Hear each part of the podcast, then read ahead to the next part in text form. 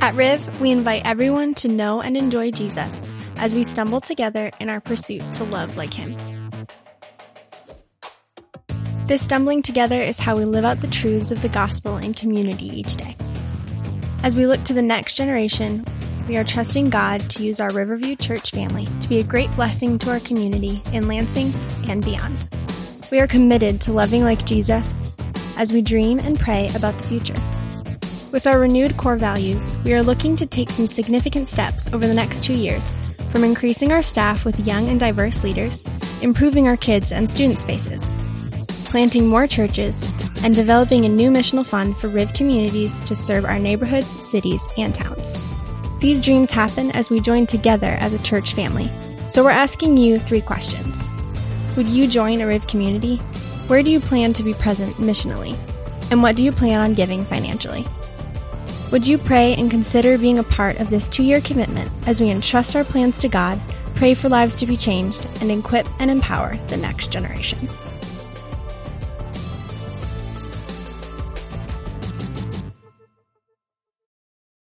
Good to be with you all today. My name is Tony. I'm one of the pastors here. I also serve as the Westside Venue Director, and if I haven't had a chance to meet you uh, and get to know you a little bit, I would love for that opportunity. Um, I'm actually going to be in the lobby after the service. That's usually where I hang out. Uh, I would love to meet you, uh, get to know you and your family a little bit, hear how you started coming to Riverview, and answer any questions you have about things that we have going on here in our local church. Over the past few weeks, uh, we have been opening up the Word of God together, and we have been looking at a few ways that we are hoping and praying uh, that God is going to work in and through our local church family in the next couple of years. We want to be a church that is experiencing life together in community. Uh, we want to be a church that is on mission together wherever we live, and we want to be a church uh, that's generous with all that God has blessed us with. And what we're calling this series is we're calling it Entrust, as you can see uh, right up there. And that word entrust, it's a, it's a word you've probably heard before. But what happens when you entrust something um, to another person is that you give that to them. You entrust it to their care. You're assigning the responsibility to them to take it and to do what they will with it. And we have plans and we have ideas and things that we are praying about that we are really entrusting into the hands of God in this season. And we have a short tagline for this series too that was just up there. It says, "From many, for many, to one." You know, we see all of these efforts over the next couple of years coming from many. Like, this is our church family that we're talking about. The, the beautiful reality of being a Christian is that you're not only a Christian individually, but you are actually in a local family of fellow believers that you get to experience life together with, week in and week out. We also see these efforts being a, a blessing for many. You know, while some of these hopes and prayers that we have, they do directly impact our, our church family here, they're outward in their focus. They're, they're, they're missional in their engagement. They're not really centered on what's happening in here right now. They're hap- what's happening outside of this building through all of us. We see these efforts being a blessing for many, but then finally, we see everything we're doing as to one. Everything that we're hoping for, that we're praying about, is to the glory of God. Whatever happens over the next two years, uh, we're going to praise God for it. We're going to trust him, and we're going to give him all the glory. So I'm personally just so excited about the next couple of years and just kind of where we've been and, and where we're going. And over the uh, the course of the past few weeks, we've actually looked at some specific questions. You, you've probably seen these questions on your handout. You see them on the video that plays uh, every week. But, but those questions are all kind of the foundation of this series. They're centered around community and mission and generosity.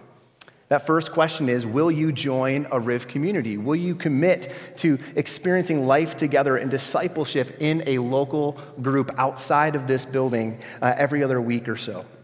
The next one is, where do you plan to be present missionally? Who has God put you around? Who are you praying for? Who are you hoping to see become a follower of Jesus that you know? And then finally, what do you plan on giving? How can you be generous toward these endeavors? Uh, last week in Pastor Noel's message, he shared how we're all going to take some time during this sermon uh, to answer those very questions. Now, if you missed last week's sermon, that's okay. This might be a surprise to you. Uh, but what we're going to do is we're going to take a few minutes and we're going to have everyone in this room right now answer these questions.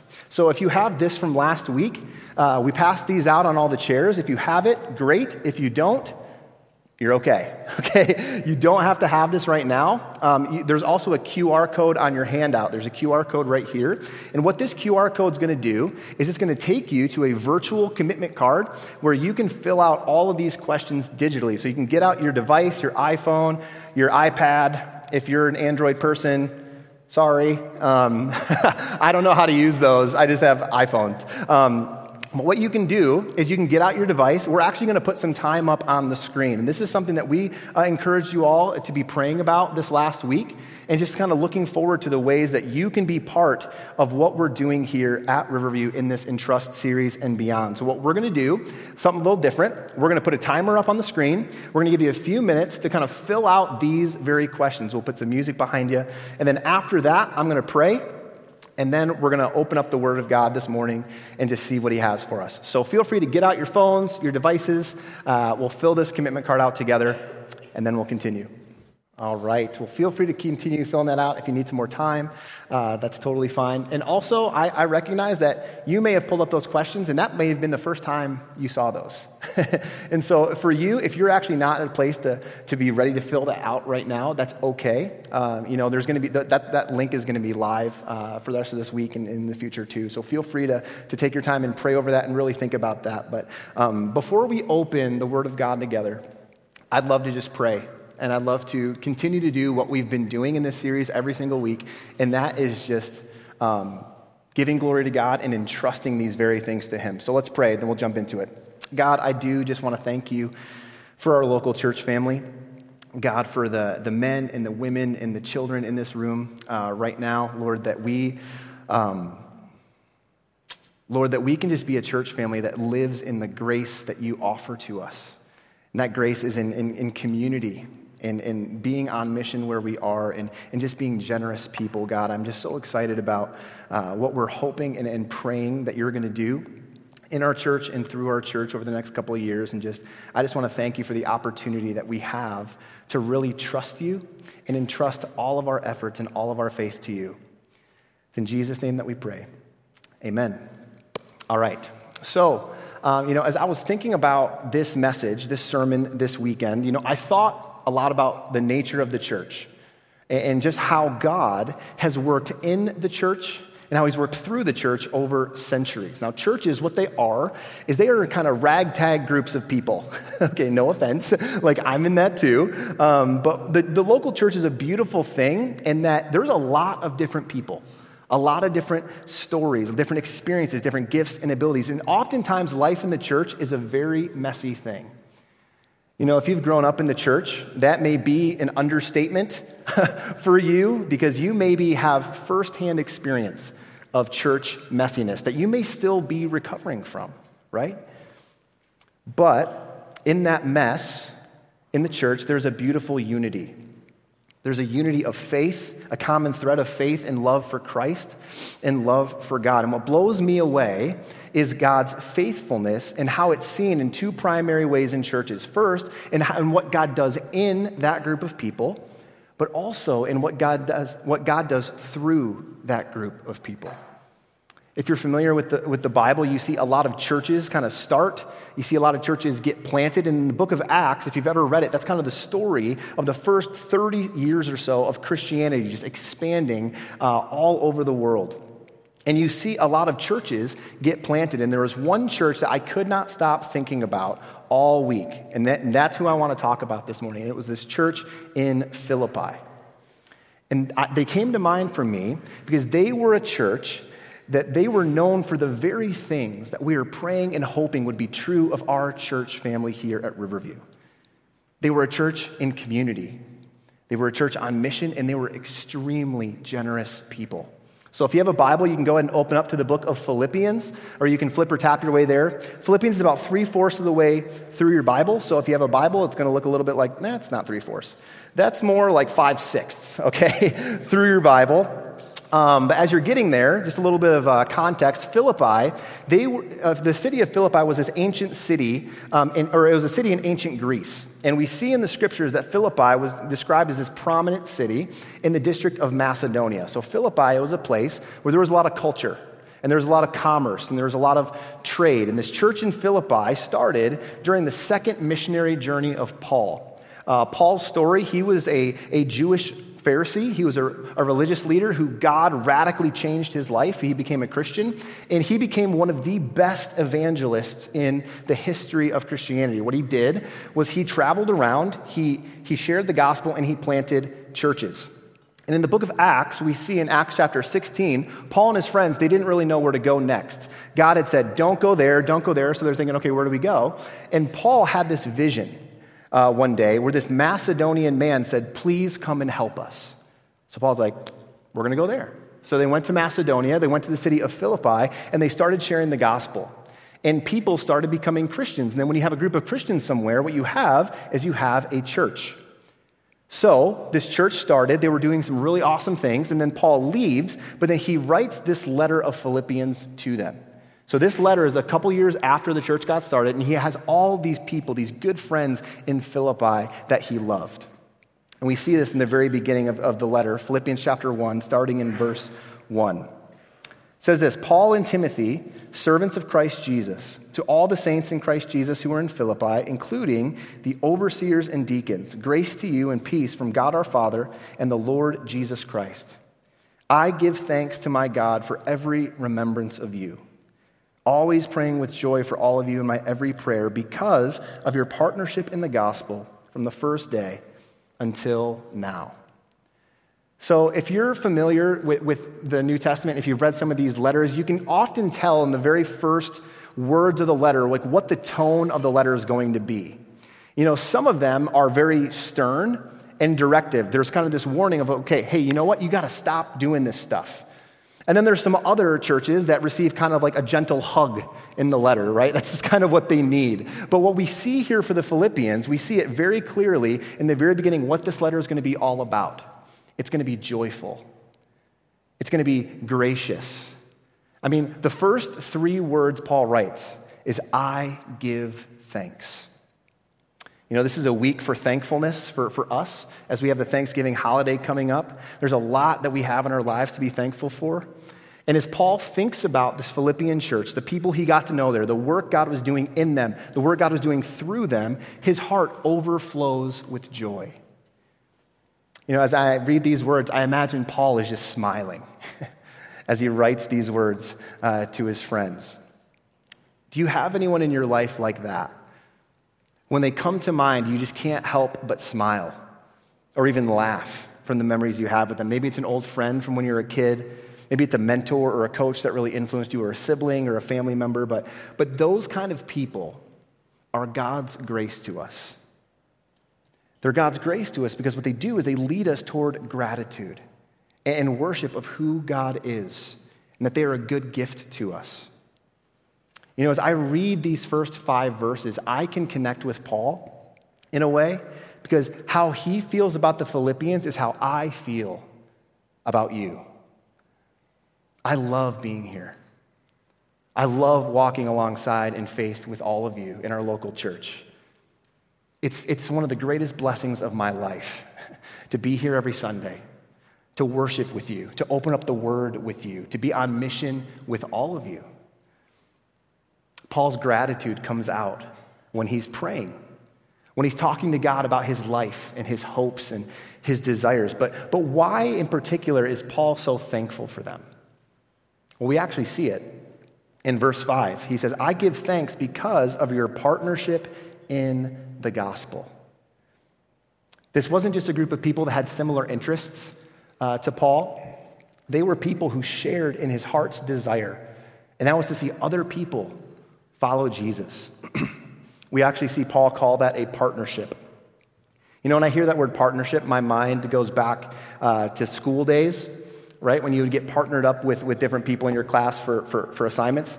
And this was always a tricky deal, getting partnered up. Because what would happen was you would look around and you would know, I don't want to be partnered with some of these people, right? Yeah, some of you were nodding. Um, because you know, if you got partnered with them, they weren't doing anything. Like you were doing the assignment and they were going to sweep in at the end and get the A just like you did, right? I realize, though, some of you in here may have been that person. Some of you in here are like, I love those assignments because I would sweep in and get an A for doing nothing, right? Like, we're in the church together now. We're good. But, um, but here's the thing about partnerships.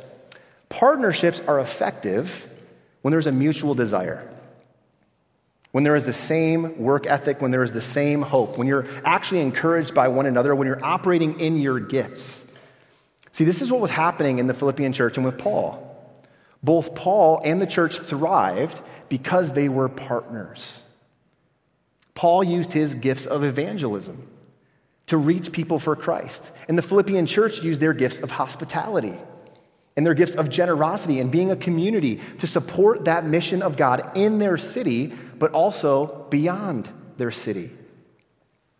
See, Paul talks about this partnership in the gospel from the first day until now.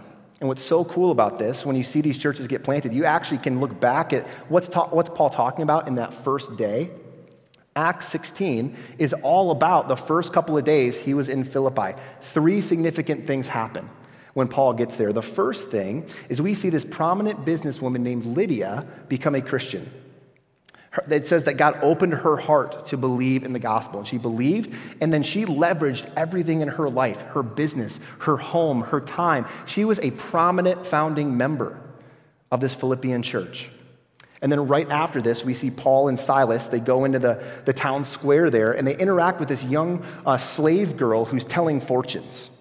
And, and she's like making money for her masters, but Paul recognizes that this is an evil spirit in this, in this girl doing this. So he casts the spirit out of her.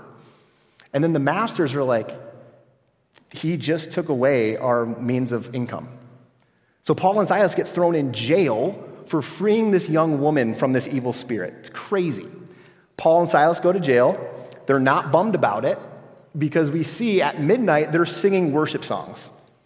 This is all in the book of Acts. You can read it. Paul and Silas are just singing and they're praying.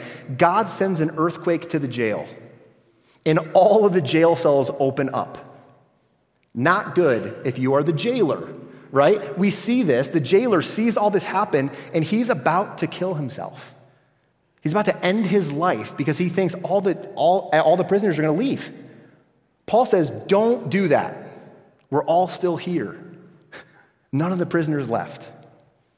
Paul then shares the gospel with this jailer. He becomes a Christian. He goes home. His family become Christians, and they get baptized. This is in the first days in Philippi. This is the work God was doing. Since that day, Paul says, until now, these people have been with him. They've remained faithful. And the rest of this letter is just encouragements to, to, to keep doing that. We see this in chapter one, verse twenty-seven. Paul says, as citizens of heaven, live your life worthy of this gospel. Chapter two, verse sixteen, hold fast to the word of life. In chapter four, verse one, Paul says, stand firm in the Lord, my dear friends. See, for Paul, this Philippian church brought him joy. I thank God for every remembrance of you. And this wasn't only because of the work God was doing through them. It wasn't because of their missional imprint in their community. No, it was because of the work God was doing in them, too. We see this in the very next verse, verse six. Paul writes this, I am sure of this, that he who started a good work in you will carry it on to completion until the day of Christ Jesus. That he that Paul is talking about there is, is God. When God saves you, what happens is that that's the beginning of the good work that he begins doing in your life. The, the big phrase for this is progressive sanctification. From that day on until the day you will go to meet him in glory, you are going to look more like Jesus. You're going to mature. You're going to grow up. You're going to be different in how you speak and act and think. You're going to look more like God. And that's going to be the work of the Spirit in you. And Paul gives this encouragement to his friends. He's like, hey, I am sure of this. I'm positive. God is going to finish that work in you. He's not going to leave it unfinished. You know, my wife Danielle and I, we have a list of work projects uh, that we want to get to around our house. And, and there is nothing better than finishing a project, right? You just check off the box, you're done. Uh, but that being said, there are so many moments where I am tempted to not finish the project I start. It's that, okay, I think I need to call somebody moment, right? Because I don't think I can actually do this. Um, and like, you ever been in the middle of a project and you, and you have questions like, does that wall really look that bad, half painted? Like, I don't, it's fine. Um, or like, does that room really need lights and electricity? We just, we'll go in there during the day. It's fine. We don't, we don't need that. But this last one, do we really need a washer and a dryer in the house? Uh, this last question hits home for me because this year I took my dryer apart and sweating, looking at my bloody hands, I was like, I don't think this was a good idea. Uh, but I did get it back together, and it is still working somehow. That, yeah, I guess. God's grace, tell you what. Um, but here's the thing. Sometimes we start things, and we give up. Right? We don't finish them. And because what we thought was going to be real simple turned out to be impossible. And sometimes we just give up on this work because, you know, it's just not important to us. We think, oh, we'll do that, and then we don't because it's easier not to finish it. But when it comes to God and the work that he does in our lives, he never needs to call someone. He's always faithful to complete what he starts in us because we are of the utmost importance to him. I am certain, Paul says, not maybe, not perhaps, not we'll see. I am certain, he says, he who begins a good work in you will carry it on to completion. This is an especially encouraging verse for me because there are times in my life I greatly struggle to see how God is at work. I just wonder, what should I be doing? Who should I be spending my time with? Am I really trusting God here in the midst of this? It, it kind of feels like God is taking a break, but he's not. This verse reminds me that God is faithful even when I'm not. When it's hard to discern or hard to see, God is faithful to complete what he started. Paul reminds his friends of this. That's a reminder for us too. But then he continues to shower praise on his friends here. Verse seven, look at what he says. Indeed, it's right for me to think this way about all of you because I have you in my heart, and you are all partners with me in grace, both in my imprisonment and in the defense and the confirmation of the gospel. For God is my witness, how deeply I miss all of you with the affection of Christ Jesus. Paul again just says what he's been saying over and over again. I'm so thankful for you. So thankful for this partnership, but he says something pretty unique. He says he's thankful both in his imprisonment and in his defense of the gospel. You know, sometimes we can talk about things in our life like they're prisons, right? Our, maybe our jobs or our ailing health or certain relationships. Those feel like a prison to us sometimes. They may be very, very difficult situations. Paul's not doing that here, though. He's not using prison as a metaphor. He was literally in prison when he wrote this letter. He was in a Roman jail cell for talking about Jesus with people. That was his crime, missional engagement, because he didn't stop when people told him to. Now, I don't know about you, but my immediate circumstances often impact my ability to be joyful. When things aren't going well in my life, it's very hard to see through that, to see God's faithfulness in that. But for Paul, it was in the midst of it. He's gushing. He's almost in tears about how thankful he is for his friends. And he's in jail. He's like, look, it's right for me to feel this way about you because I have you in my heart. How deeply I miss you with the affection of Christ Jesus. We see again how this joy that Paul had through his relationship with these people, it got him through. His joy in Christ, their commitment to him, how the gospel is working in them and through them. We see this lead to what Paul's prayer for this group of people is in verse nine. Paul says, I pray this, that your love will keep on growing in knowledge and every kind of discernment, so that you may approve the things that are superior and may be pure and blameless in the day of Christ, filled with the fruit of righteousness that comes through Jesus Christ to the glory and praise of God. Like, don't miss this. Don't miss what Paul is praying for this church, for this group of people. He is praying that their love will keep on growing. Paul prayed a lot. In virtually every letter he wrote to the churches in the New Testament, he, he prayed for them, and he prayed specifically for them. And in verse four, we see he says he's always praying for you in every prayer. And when Paul prayed, he's like, I want this church to keep growing in their love. And that their love would impact their knowledge and their discernment. Your knowledge is your understanding of things, and then your discernment is what to do with that knowledge. That you would be able to make decisions, that you would be able to love the things that God loves and, and push away the things that the world loves. Paul calls those godly things superior things. Things that are better in every way. And in verse eleven, in these eleven verses, we see just how thankful Paul is over and over again for these people. And we see that this group of people, that their lives were marked by the very things that set churches apart from any other group of people in the world. Their community, their mission, and their generosity. We see it over and over, don't we? Every time I think of you, I cannot help but be joyful. If you read the rest of Philippians, it's only four chapters. You could read it in about fifteen minutes. You see a lot of encouragement. You see a lot of exhortation, ways to stay strong, ways to continue. But then at the very end of the letter, it sounds a lot like the beginning. Gratitude and joy. Look at Philippians chapter four, verses fifteen through eighteen. It says this, you Philippians know that in the early days of the gospel, when I left Macedonia, no church shared with me in the matter of giving and receiving except you alone. For even in Thessalonica, you sent gifts for my needs several times. Not that I seek the gift, but I seek the profit that is increasing to your account. But I have received everything in full, and I have an abundance. I'm fully supplied, having received from Epaphroditus that what you provided, a fragrant offering, an acceptable sacrifice, pleasing to God.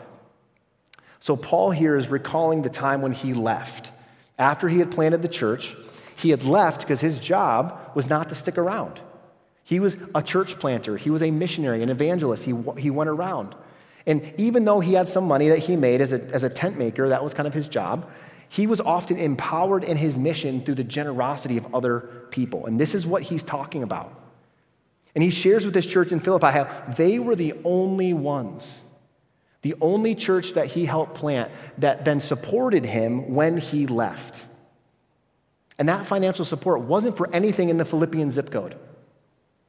It was beyond. It was church planting. It was things outside of their city. And notice what Paul says about their generosity. He's like, look, I don't seek that gift. I wasn't asking for it, but what I seek is the profit that is increasing to your account.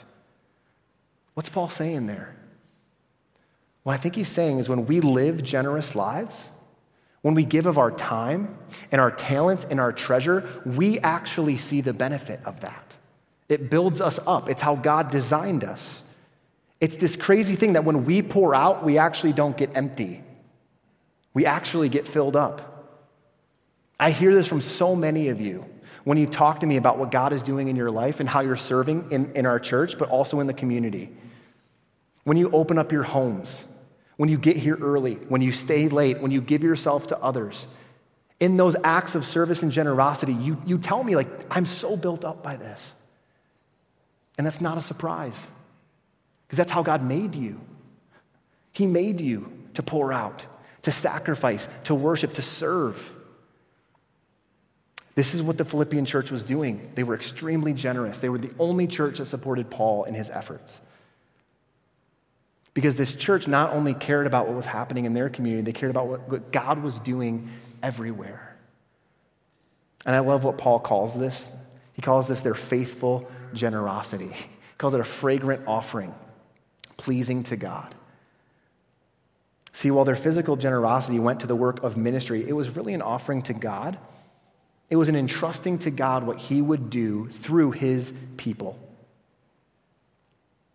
Now, this church here in Philippi was one of many that we see in the New Testament. But what was really unique about them was how their faithfulness was seen, both where they lived and where they didn't live. Right? They were living in community. They were a people on mission, and they were extremely generous with what God had given them. When, when, when Paul thought about them in his prayers, he smiled. He couldn't help but be joyful. Not because of everything he had done. Paul, when he was writing this letter, he's not built up with pride. Look at everything I did. He's like, look at what God has done in these people and through these people. That same work happens in churches today, through churches today. He works in us and he works through us. One day, Jesus was talking to some religious leaders. Uh, after he had performed this miraculous healing, there was a man who had been born blind, and Jesus helped him see. Uh, and instead of responding in awe and in, in worship, an acknowledgement of who Jesus was, the, the religious leaders got defensive, and they got really accusatory. And Jesus was just really patient with them, and he told he tells them this story. He uses a picture of who he is. He talks to them about how he is the good shepherd, how he's the one that leads to life. And in the midst of that story, he gives them an invitation. This is John chapter ten, verse ten. Jesus says this, I have come so that they, meaning people, that they may have life and have it in abundance. The mission of Jesus is that people will experience life in him. Because life in him is one of abundance. It's one of joy and community and, and mission and generosity and unity. This is the life Jesus offers us today. And it's through faith in him. It's through what he did, which he tells us in the very next verse is what he was going to do. Verse eleven, I am the good shepherd. The good shepherd lays down his life for the sheep. This is the thing Jesus did for us. He laid down his life so that we would experience real and lasting life in him. Jesus was the only human who never sinned. He was perfect. He was the good shepherd. But he died on a cross for the sins of the sheep, for us. But three days later, he rose. He conquered death, sin, and Satan. He defeated it. And it's by faith in that alone that we can have that abundant life. Just like the Philippians that he couldn't help but praise, that abundant life, it is experienced here today. It's not just some future thing. No, that abundant life is here now, but it's also promised to us eternally. It's in the church. The gathered people of God. That is one of the greatest gifts that God has given, not only to us, but that he has given to the world. Because it is by those God has worked in that he works through. That's why I'm so thankful. I'm so thankful to walk alongside this life with all of you in our local church. We get to experience that life together. And we do.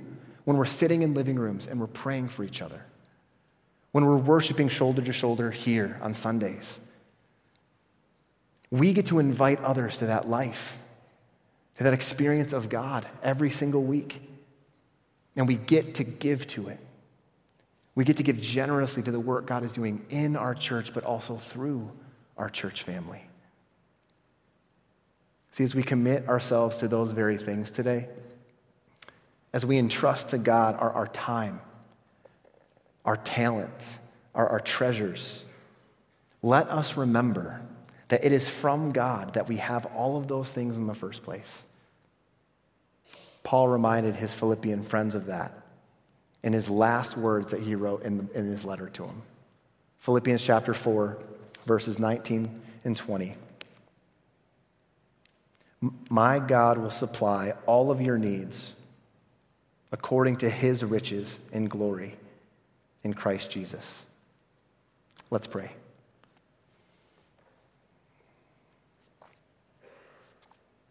God, I do just thank you for that truth. God, that it's not our riches. God, there's nothing in our lives that we have, that we've saved, that we've treasured, that we've worked toward, that we can say, you haven't done that. You have given us everything. Our gifts, our relationships, our time, our talents, everything, Lord. It's yours that you have given to us as a good father that we would then use to make you known and to give you glory. God, I, I just want to thank you that you, you didn't work in us. You didn't show your grace to us in Christ and help us believe and then leave us alone. You have given us one another. God, there's there's moments and times in my life where I've just been so, so thankful for fellow believers who are praying for me, who listen to me, who care for me. And God, that's your grace, that we get to be a family of people on mission for you together. That's one of the greatest gifts we'll ever experience.